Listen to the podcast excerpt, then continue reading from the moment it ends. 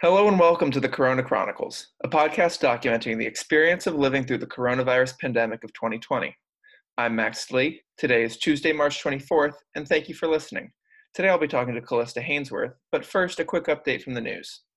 The storyline of President Trump expressing frustration at the shutdown and his desire to get the country back to work soon continues as he eyes a date near Easter for the return. Ford announced a partnership with General Electric to make ventilators, but warns not to expect production until early June. This highlights the consequences of Trump's failure to prepare for this outbreak. Internationally, the Olympics have officially been postponed to 2021, which I'll discuss in greater detail in an episode coming later this week focusing on the effect coronavirus has had on sports.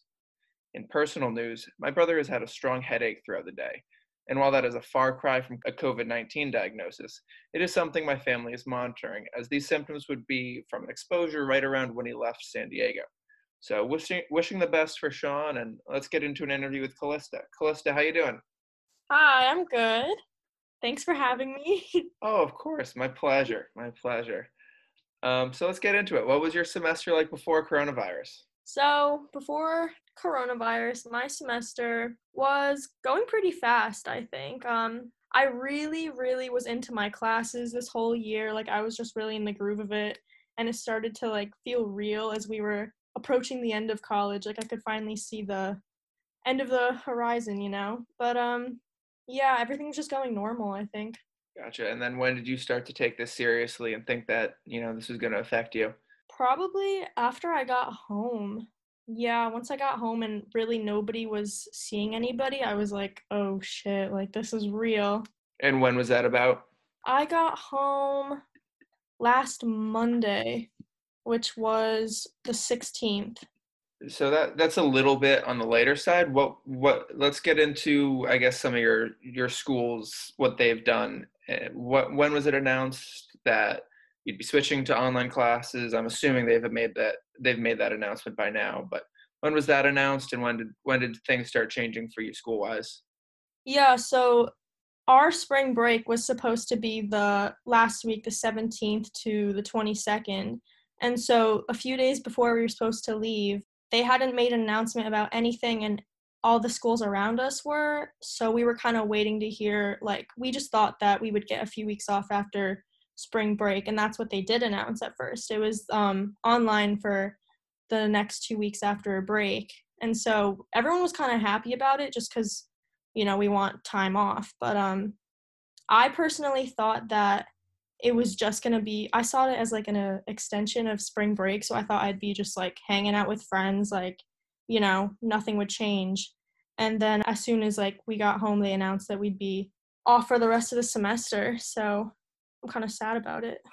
So I guess that means that the past past two days you've had your first day of online classes. How have those gone? None of my classes are requiring me to log on at the actual class time, which is nice, but I kind of wish I had like some structure. So like they're really just posting assignments and I can just do it at my leisure, but yeah, I'm not really finding the motivation yet. and you're you're kind of in an artsier field, right? Um, are your classes this semester in the in the artsy realm, and how are those doing online? I'm taking graphic design two. Luckily, that's pretty easy to have online because I have the programs on my computer. But I was taking a graphic design history class, and our project, we we're doing this big group project, and it was designing like unconventional costumes, and we were planning um, like a big runway show at the end of the year. So, thinking, going into break, thinking that we were coming back after three weeks, I took home like half of my group's costume and we were just gonna like do them on our own, come back and like assemble them together. And now that whole project is scrapped. So, that was like a majority of our grade. So, you're not gonna have a Zoom fashion show? No, actually, my professor suggested that, and I guess somebody emailed her separately and shot it down. So she's like, never. so, in in general, how would you say that your school has handled the situation? Have they announced room and board plans, that type of stuff? So I did live on campus this year, so I've been getting like the refund updates, and they are doing um, housing refunds and meal plan refunds, and that email just came out today, actually. That's good. And do you think that they handled things in a timely enough manner, or in the end, it does it is it not super important? Do you think? Um, I think they did. Yeah, like I said, they just kind of go off what everyone else is doing, but they were right on time, I think. Shifting gears a little bit, what have your days been like in your quarantine? I'm a very social person. So when this all came about, I was like, what am I going to do? And so everyone is like on online, they're all like, make some art, you know what I mean? But this is what I do year round, like, you know. So I've just been doing that. Um, obviously like all my classes are more like digital art so i think i've been just messing around with more like paint and like drawing and stuff so like i've been trying to make little projects for myself i've been binge watching love island that's the only show i can binge watch uh yeah really i wake up at like 2 p.m it's really bad i make my coffee i watch tv all day i do my little art stuff and then i go to bed You were always a bit of a night owl. oh my gosh, I just got melatonin because I stayed up till six one night and I was like, this can't happen for the rest of the quarantine. yeah, it's been it's been tough finding the motivation to get back onto East Coast time. Uh, oh, yeah. yeah, coming from the West Coast, it's like, well, this is basically midnight, right? But it's not. It's three o'clock in the morning. And then, are there any precautions that your family is taking to ensure everybody's health? I'm not like me and my brother aren't really allowed out of the house, but no one's hanging out anyway. There's nowhere even to really go.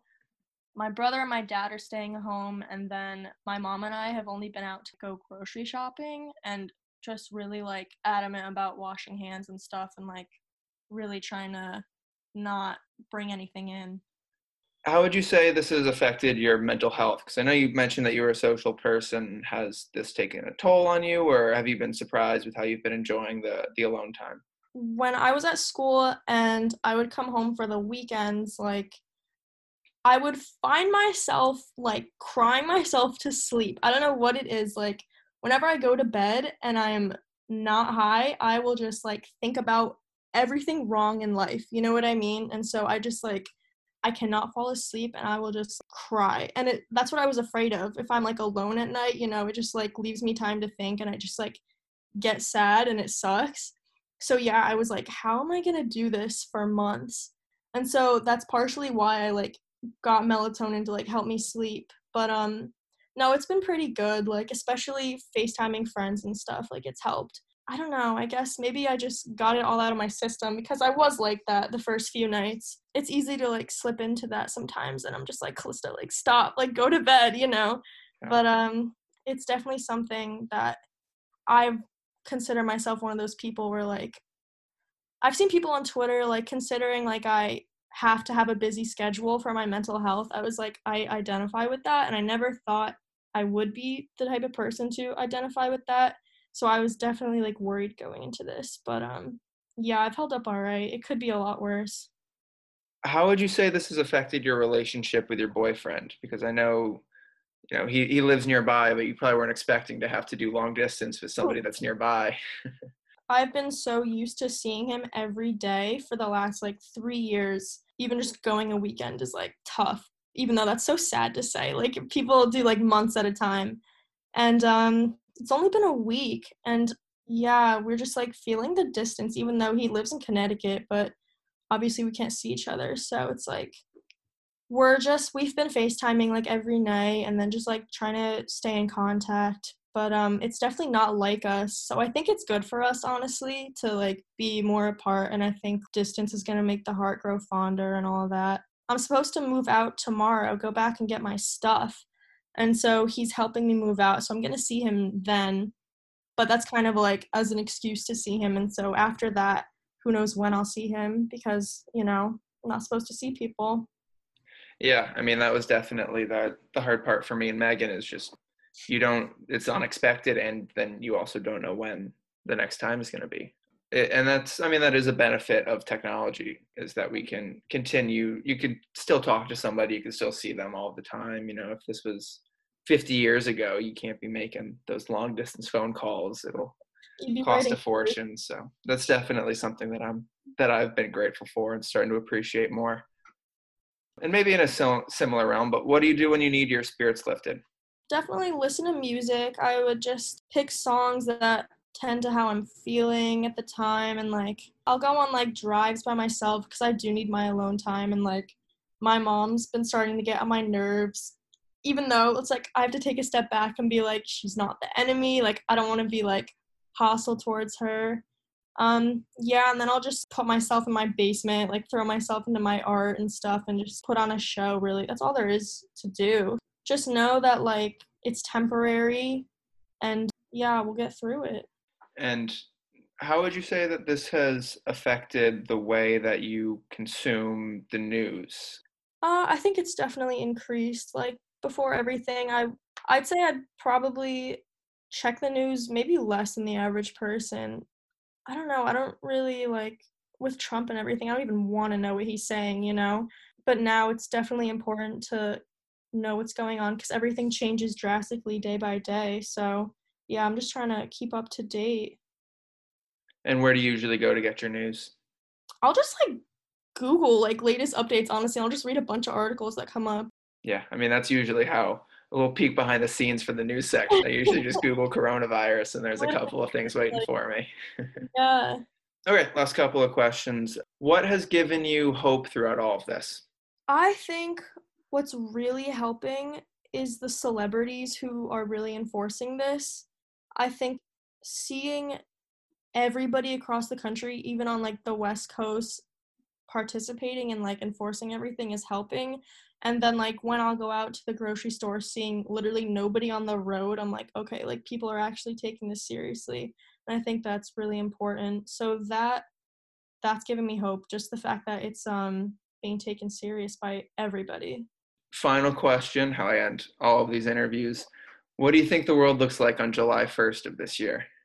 I think by then people are definitely it's not going to be how daily life is now. I think all this really hardcore self-isolation could not keep up until then. I think people are actually going to go insane. And I think at that point people are just going to, you know, say F it and like I'm going out, you know, I don't even care anymore. Hopefully by then, I think corona will have affected a way higher percentage of people. I think a lot of people are going to get it inevitably and then um it's hard to say. It's, it's right in that uh, time slot where it could we could there's a lot that could happen on that day. We could still be in it, we could be completely out of it. It's just crazy how much has changed in the last like 3 weeks. So it's really hard to say in like 4 months. It's scary. Yeah. I mean, and that's what's been weighing on my mind is the uncertainty. You know, you usually have a sense of what things will be like. And while my personal life uh, hasn't changed that much over the past two weeks, or I guess since since I've been home, it's been a pretty consistent routine. But that's what's that's what really scares me is just not not knowing. I don't know. I just feel like people aren't like it's it's only been about a week for me, you know, and it's felt like so long. And I think straight up people just aren't strong enough. I don't think the economy can even take four months of this so like something's gonna have to change before then. I'm yeah. still waiting for the first guest to come in with a radical new economic system on july 1st but we'll see. Uh, thanks so much for joining me kalista. This has been a treat. Thank you. Um, yeah my pleasure. And thank you to everybody that's listening. This has been the corona chronicles and we'll be back again tomorrow with another episode